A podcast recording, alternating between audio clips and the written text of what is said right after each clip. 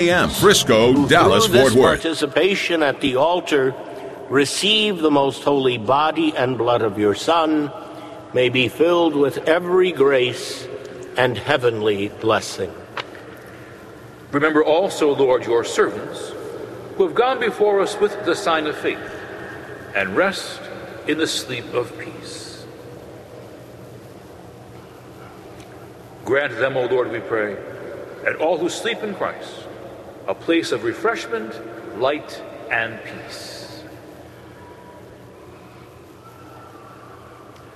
To us also, your servants, who, though sinners, hope in your abundant mercies, graciously grant some share and fellowship with your holy apostles and martyrs, with John the Baptist, Stephen, Matthias, Ignatius, Alexander, Marcellinus, Peter, Felicity, Perpetua, Agatha, Lucy, Agnes, Cecilia, Anastasia, and all your saints.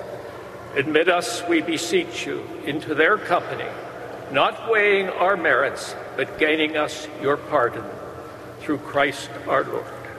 Through whom you continue to make all these good things, O Lord. You sanctify them, fill them with life, bless them, and bestow them upon us.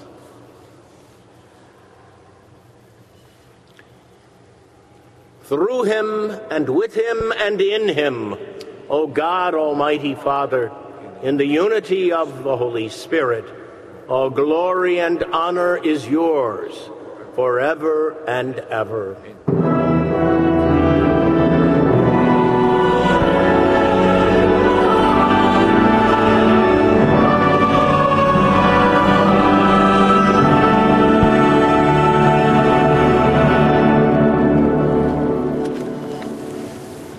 At the Savior's command, and formed by divine teaching, we dare to say, Our Father, who art in heaven, hallowed be thy name. Thy kingdom come, thy will be done, on earth as it is in heaven. Give us this day our daily bread, and forgive us our trespasses, as we forgive those who trespass against us. And lead us not into temptation, but deliver us from evil. Deliver us, Lord, we pray, from every evil. Graciously grant peace in our days, that by the help of your mercy we may be always free from sin and safe from all distress, as we await the blessed hope and the coming of our Savior, Jesus Christ. For the kingdom, the power, and the glory are yours, now and forever. Lord Jesus Christ, who said to your apostles, Peace I leave you, my peace I give you. Look not on our sins, but on the faith of your church, and graciously grant her peace and unity in accordance with your will, who live and reign forever and ever. Amen. The peace of the Lord be with you always. And with your spirit. Let us offer each other the sign of peace.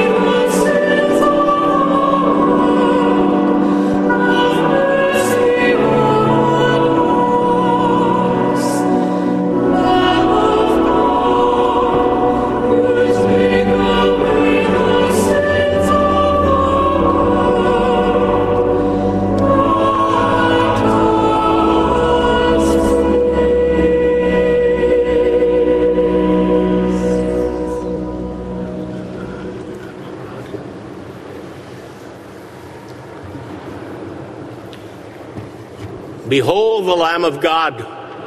Behold him who takes away the sins of the world. Blessed are those called to the supper of the Lamb. Lord, I am not worthy that you should enter under my roof, but only say the word and I shall.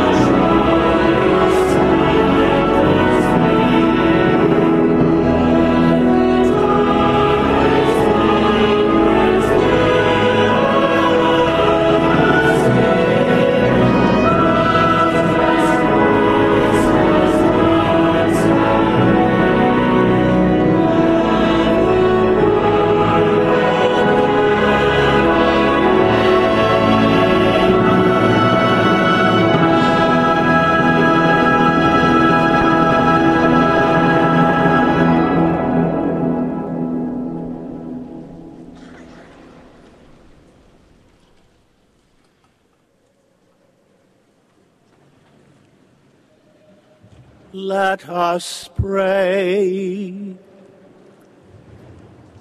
Grant, O merciful God, that just as the Savior of the world born this day is the author of divine generation for us, so he may be the giver of even of immortality, who lives and reigns forever and ever.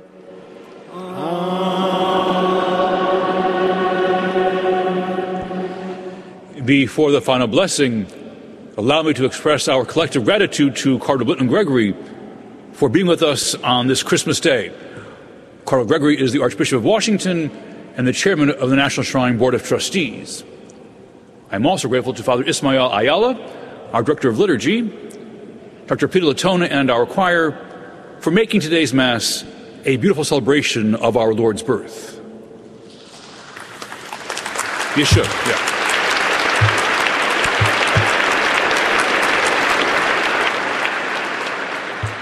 They make it look easy, but it's really hard work. I also welcome our friends who join us at home through our live stream broadcast, the Eternal Word Television Network, the Catholic channel of Sirius XM Radio, and we are One Body Radio. To each and every one of you, those gathered here in Mary's Shrine and those who join us at home, it is the prayer of each of us that through the intercession of the Blessed Virgin Mary, you will have every blessing this Christmas and throughout the new year. The Lord be with you. And with your spirit. Bow down for the blessing.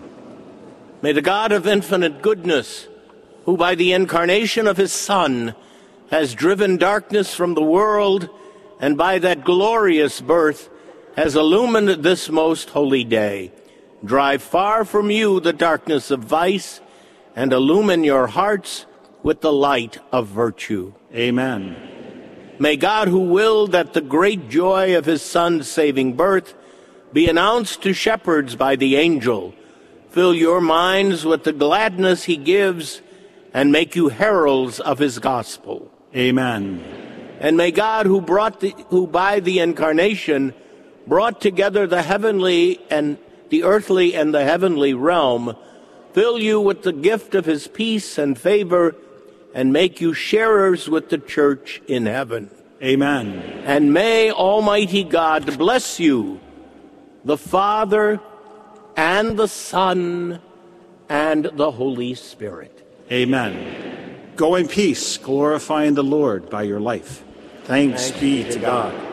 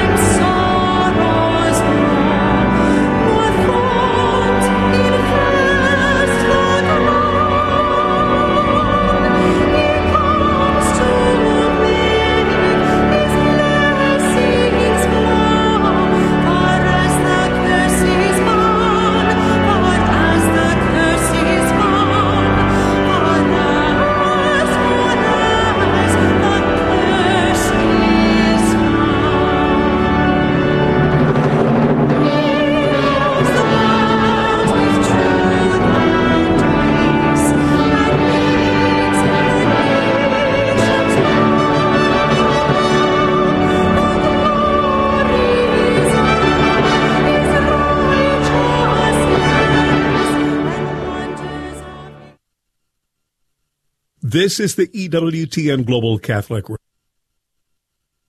Lives all the more. To give a soft answer, to laugh at ourselves, to always be grateful till everyone tells that Christ is born in their hearts as well. And that would mean more to him. Take pleasure in beauty, in truth, and in wonder. Bring hope to the world that seems gone asunder. Give meaning to suffering and comfort to hearts, to multiply good so pain can depart.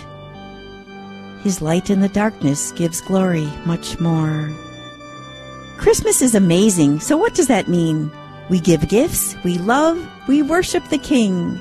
We rejoice, celebrate, declare and proclaim. We make merry times because love is our aim. So while you're enjoying your family and friends, remember who brought you the love that never ends. Jesus is the love of God born that holy night. Let him now come alive through your Christian life. Merry Christmas to all. Let's bring love to new heights. This is Colleen Kelly Mast of EWTN's Mast Appeal, wishing you Christ's love this Christmas. We wish you a Merry Christmas. We wish you a Merry Christmas. We wish you a Merry Christmas and a Happy New Year. Good tidings we bring to you and your King. We wish you a Merry Christmas and a Happy New Year.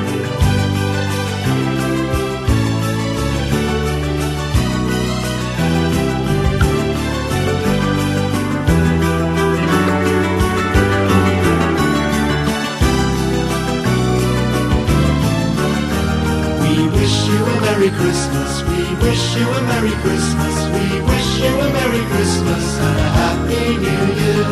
Good tidings we bring to you and your King. We wish you a Merry Christmas and a Happy New Year. We wish you a Merry Christmas and a Happy New Year.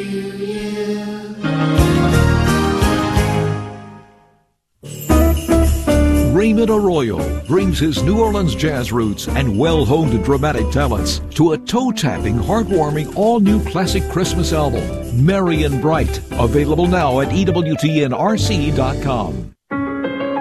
Mother Angelica answering the call. Hello? Hello, Mother. Where are you from? Towahg, Wyoming. And what is your question? Mother, I was wondering, what is the best way to discern my vocation to the priesthood? Well, the best way to discern your vocation to the priesthood is, do you want to be a priest? Do you feel called? That's important. We are called to be priests. We are called to be religious. We are called to be married. We're called to be single. We are called by God. If you feel called by God to be a priest, you feel that very strongly, then you need to make every effort to be one. You need to make up your mind. You want to be an order priest? And what kind of an order? Franciscan? Do you want to be a hermit? Do you want to be a Trappist? Do you want to be a diocesan priest? What kind of priest do you want to be? If you want to be a diocesan priest, then the first thing you do is go to the chancery and find out. I know many girls that always wanted to be religious, but when they live religious life, they can't take it. So they're not called. But whatever call you have, you're called to holiness for sure. Everybody is. Married, single, priest, religious, we're all called to be holy. So I would think if you discerned, are you called? If you are, then you got to take the next step. And as you go along, you'll know whether you're called by God or not. Father Joseph Mary and I mine decades of viewer phone calls answered by the one and only Mother Angelica every Sunday at 2 and 8 p.m. Eastern on Mother Angelica Answering the Call, only on EWTN Radio.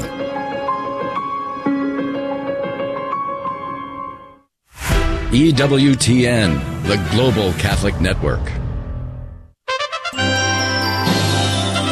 You're listening to the 48 Hours of Christmas on EWTN Radio.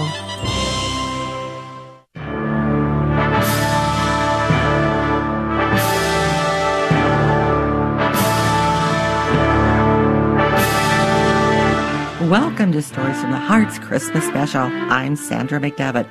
The donkey's hooves are now quiet. The Holy Family has reached Bethlehem. Suddenly, the quiet night is filled with angelic voices proclaiming, "Glory to God in the highest." Find an easy chair, brew a cup of tea, and listen for Christmas carols, a poem about the manger that first Christmas Eve, stories, and more on the delightful Christmas special.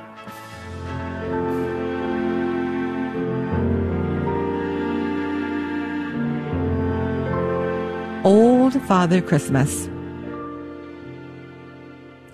I can remember when Christmas trees were first introduced into England, and what wonderful things we thought of them. When I was 8 years old, I had not seen a Christmas tree, and the first picture of one I ever saw was the picture of one held by old Father Christmas in my godmother's picture book. "What are those things on the tree?" I asked. "Candles," said my father. "No, not the candles, the other things." "Oh, toys." "Are they ever taken off?" "Yes, and given to children." Patty and I grasped each other by the hand and with one voice murmured, "How kind of old Father Christmas." By and by I asked, "How old is Father Christmas?" My father laughed and said, "Oh, about 1,900 years old." "Oh, then he's older than Methuselah." November and December went by, and still the picture book kept all its charm for Patty and me, and we pondered on and loved old Father Christmas, as children can love and realize a fanciful friend. To those who remembered the fancies of their childhood, I need say no more. Christmas week came, and then Christmas Eve. My father and mother were mysteriously and unaccountably busy in the parlor, and Patty and I were not allowed to go in. We went into the kitchen, but even here was no place of rest for us. Kitty was making cakes and mince pies and puddings, and she observed, "There was no place there for children and books to sit with their toes in the fire." So we went outside. I rather hoped to see something of Dick, for it was holiday time, but he was busy helping his father to bore holes in the carved seats of the church, which were to hold sprigs of holly for the morrow.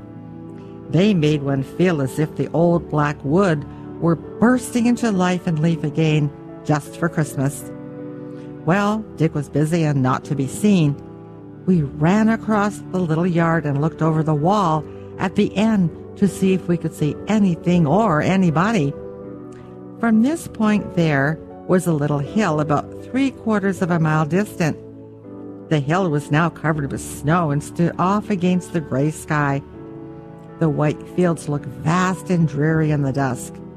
The only thing to be seen were berries on the holly hedge in the little lane, which, running by the end of our yard, led up to the great hall. Suddenly, Patty cried, "Look!" I looked. An old man was coming along the lane. His hair and beard were as white as cotton wool. He had a face like the sort of an apple that keeps well for winter. His coat was old and brown. There was snow about him in patches, and he carried a small fir tree. The same conviction seized us both. With one breath we exclaimed, "It's old Father Christmas!" I know now that it was only an old man of the place, with whom we did not happen to be acquainted, and he was taking a little fir tree up to the great hall to be made into a Christmas tree.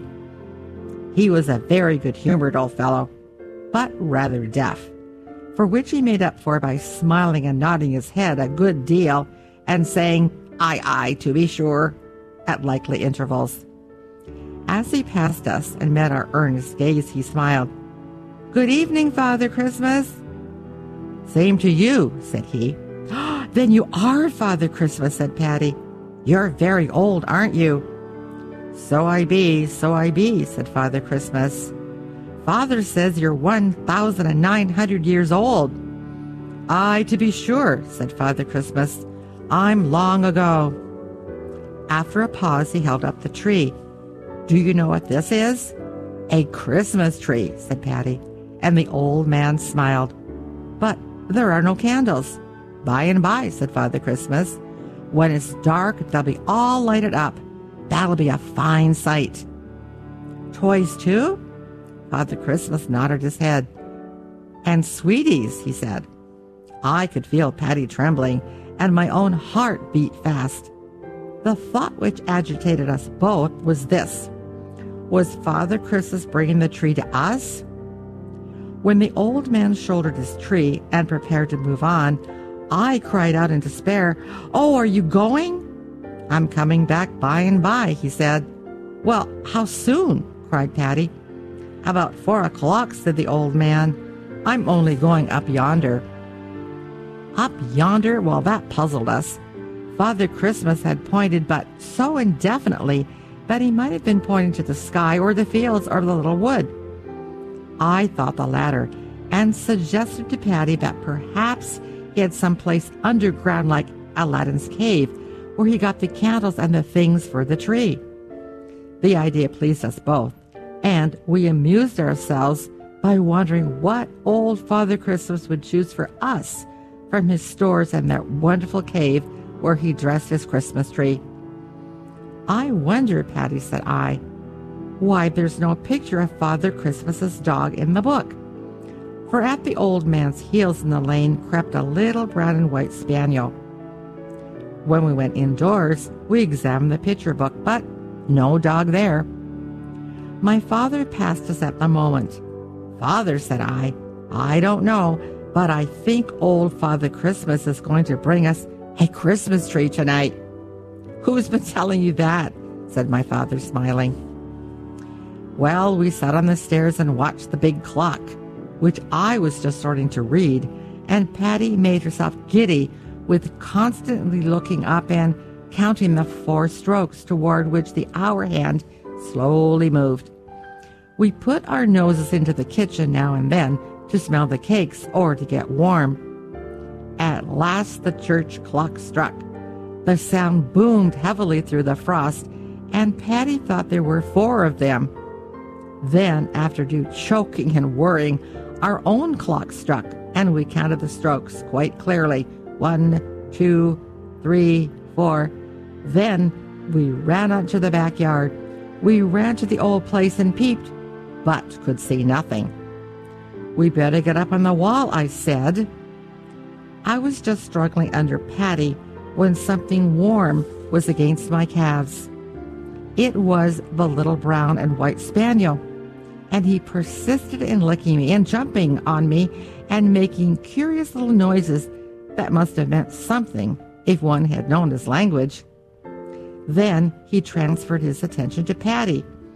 When he had jumped at her and licked her several times, he turned around and ran off.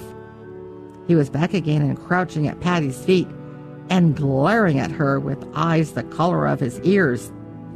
Now, Patty was very fond of animals, and when the dog looked at her and she looked at the dog, she said to me, "He wants us to go with him."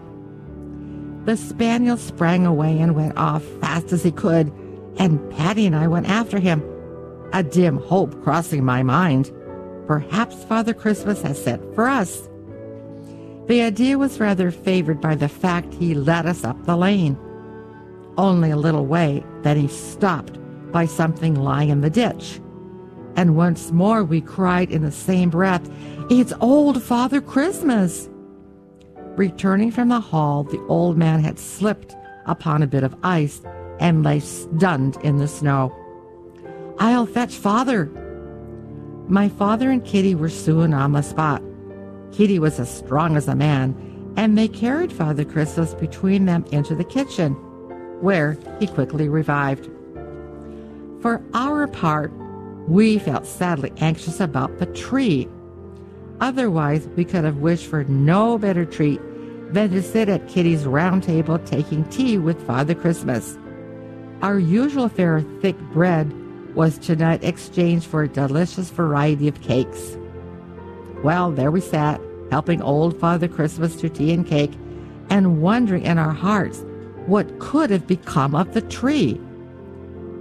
Patty and I found out a delicacy in asking old Father Christmas about the tree. It was not until he had tea 3 times round that Patty said very gently, "It's quite dark now." Burning anxiety came over me, and I leaned forward. "I suppose the candles are being lit on the tree?" "Just about putting them on," said Father Christmas. "And the presents, too?" asked Patty. "Aye, to be sure," said Father Christmas. I was thinking what further questions I might ask, whereupon he pushed the cup towards Patty and said, "Since you are so pressing me, I'll take another cup of tea."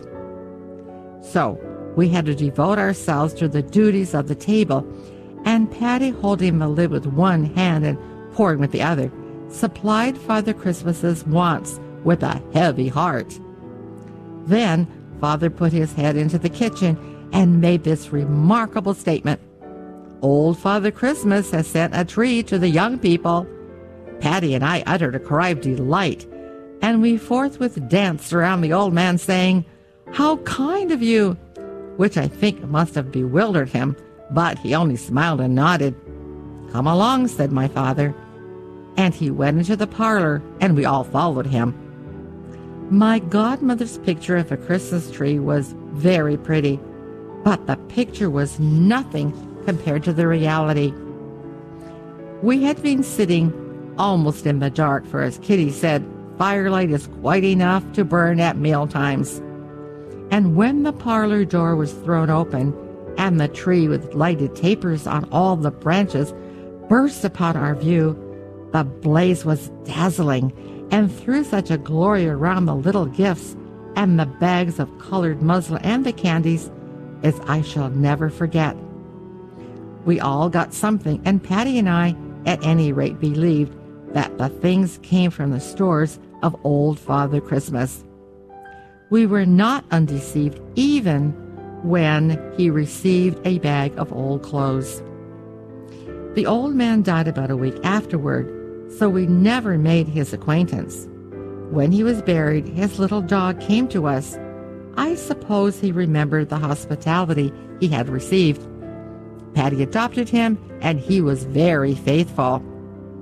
I had hoped during our rambles together the following summer that he would lead us at last to the cave where Christmas trees are dressed, but he never did. Our parents often spoke of his late master as Old Reuben, but children are not easily disabused of a favored fancy, and in Patty's thoughts and in mine, the old man was long gratefully remembered as Old Father Christmas.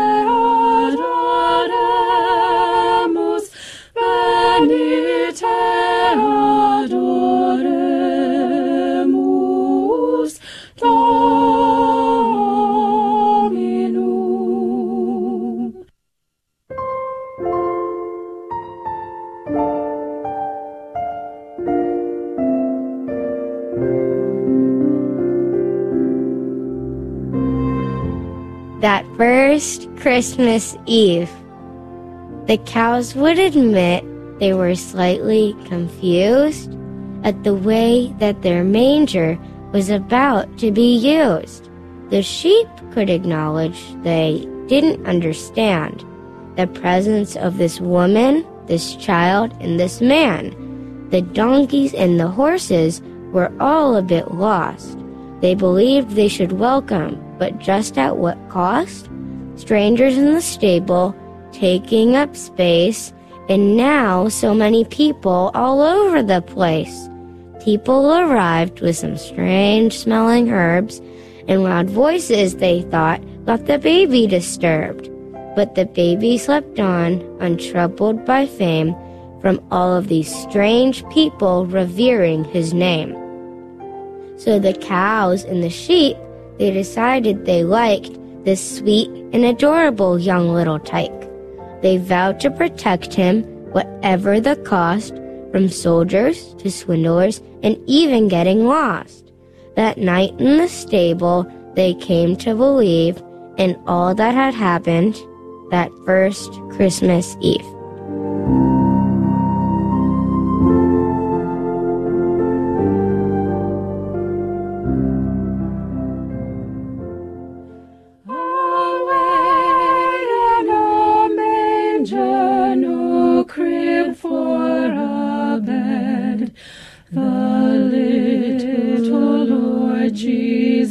Jesus lay down his sweet head.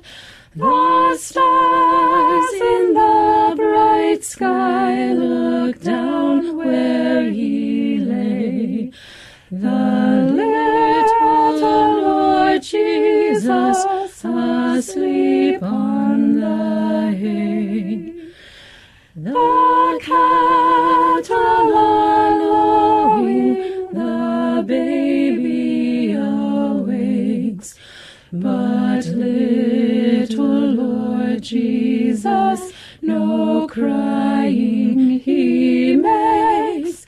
I love thee, Lord Jesus, look down from the sky and stable in my cradle till morning is nigh.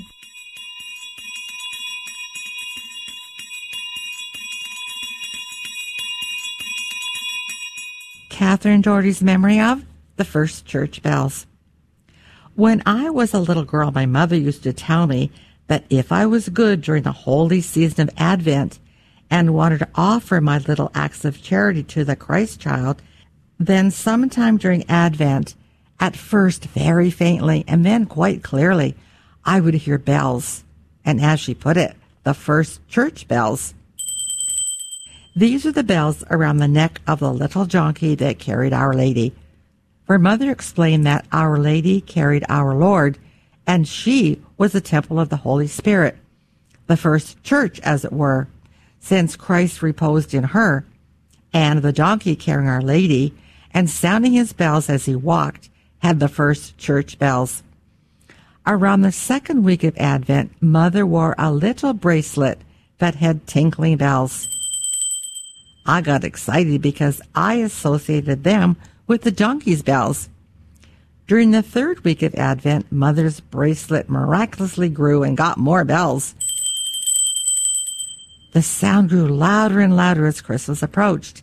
It was wonderful to hear the little donkey bells. Catherine later wrote a poem about the first church bells and the little donkey. Is your heart quiet, your mind at rest in Nazareth? Then listen. It will take a while, but you will hear the clearest sound of the first church bell. You have to be very quiet and full of peace. The sound will first be slight and distant. It will travel slow, but then quite suddenly it will sound clear, as if it were quite near. If your soul is ready, then you will see a little donkey full of humility with little bells around his neck. The sound so clear now will take you in and lift you up, and then you will know that God's first church bells were the ones the donkey wore around his neck.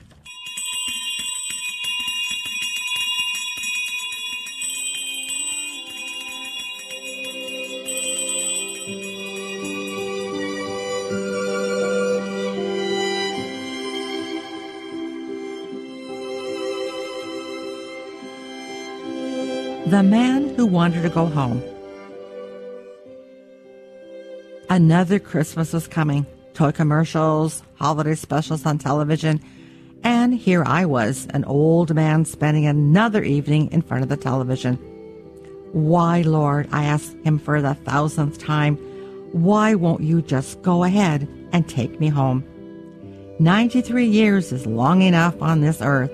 I've lived a full life, and I can't see where I'm much good to you or anyone else. When my wife was alive, it was different. But Bess had been gone now 7 years, and lately it was getting harder and harder to go through the motions. Christmas, for example.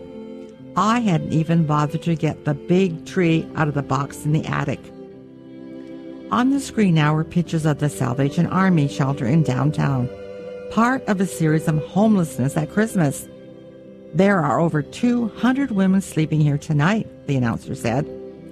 I sure felt sorry for those people, but I hardly had enough money to cover my own expenses, much less make a donation. At about 10 o'clock, I went to bed. Instead of falling asleep, I kept seeing those women at the shelter. I'd always given to the poor when I was able, and surely it was someone else's turn now. But that news report wouldn't let me alone. There were those women needing help, just like me, I thought. I sat up in bed. What if two needy folks were to put together their needs? What if one of those women were to come and live here, take care of the house, in exchange for a place to live? The next morning, I telephoned the shelter. "If you're serious," the manager said, "I'll ask around." A few days after Christmas, he called back. "Would you consider taking in a married couple?" Well, now, I hadn't counted on two people. It's such a small house, I apologized. Hardly big enough for one. "What I was thinking," the man went on, "was that the wife could keep house and the husband could look after the yard. As for the size of the room, I'm sure anything with a door in it would look like a palace to them right now." "I think I've got the perfect couple, Tony and Pam Davis." Both Davises had lost their jobs. Unable to meet rent payments, they'd been evicted from their home and ended up sleeping at the shelter at night and job hunting during the day. It's hard to impress an employer wearing wrinkled clothing. "Send them on over," I said. "We'll give it a try."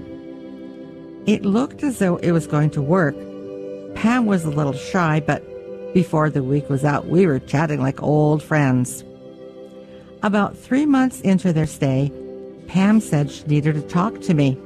Oh no, I thought. She's going to tell me they're moving out now that Tony has a job. "I know I should have told you from the beginning," she said, "but I was afraid you wouldn't let us stay. I'm going to have a baby." So that was it. "Well, you're right about one thing," I said. "I hadn't counted on three of you, that's for sure.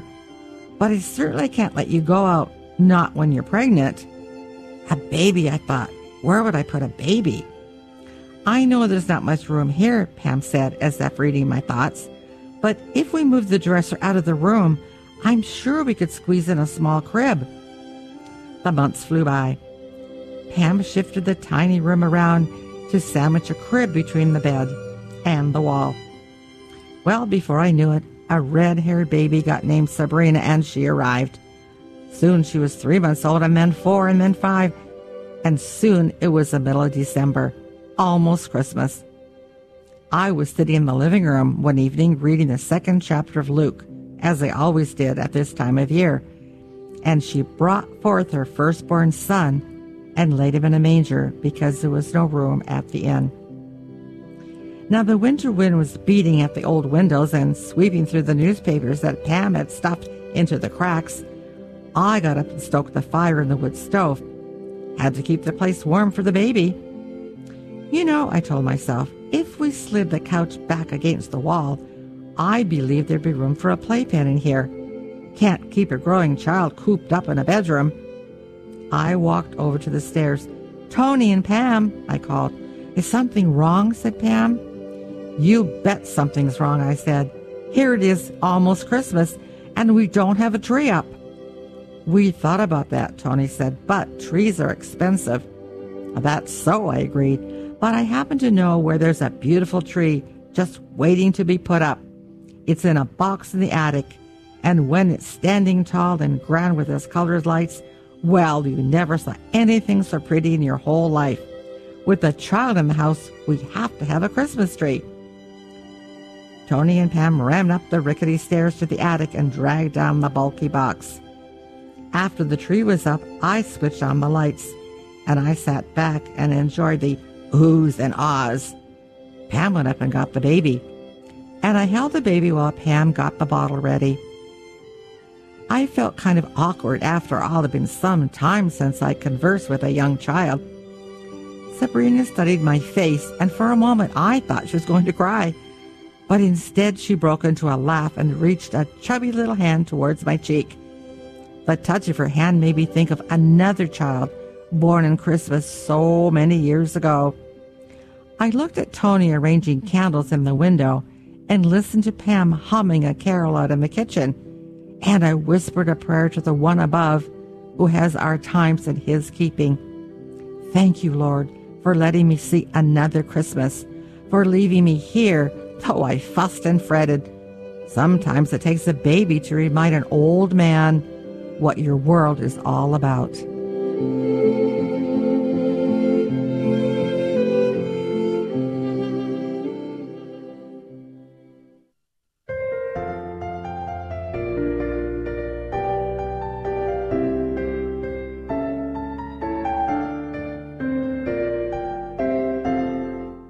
Thank you for joining us on Stories from the Heart's Christmas Special. Old Father Christmas by J.E. Ewing from the Christmas Book of Children's Stories. The First Christmas Bells, Catherine Doherty's book, Donkey Bells. That First Christmas Eve, read by Isabella McDevitt. The Man Who Wanted to Go Home, Jimmy Compton, Guidepost Magazine. Adeste Fidelis and Away in the Manger, sung by the Journey Family Singers. Background music, David Phillips. I'm Sandra McDevitt, wishing you a very happy and holy Yuletide season.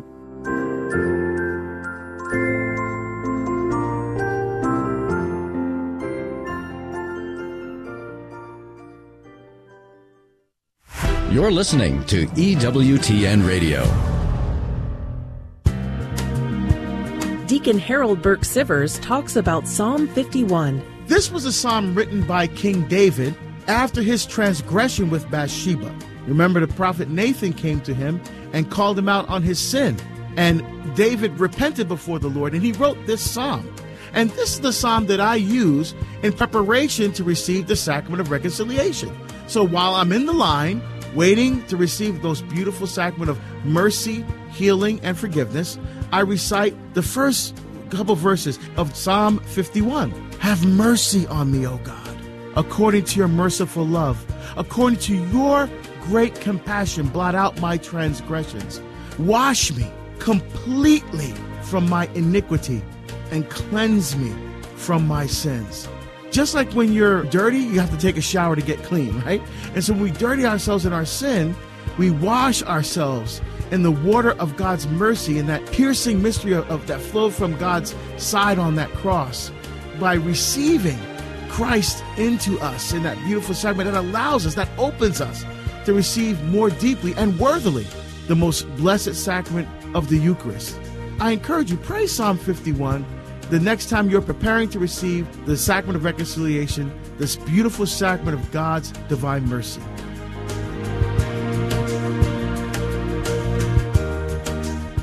I am Doug Keck, EWTN's President and Chief Operating Officer, wishing you a very blessed Christmas for your whole family from all of us here at EWTN Radio.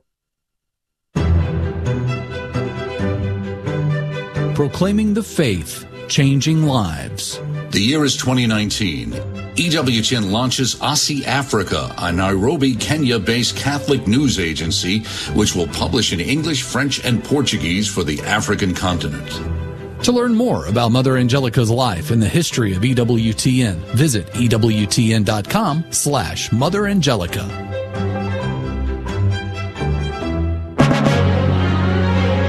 Touching hearts with inspirational programs on the saints, the Holy Eucharist, and sacred.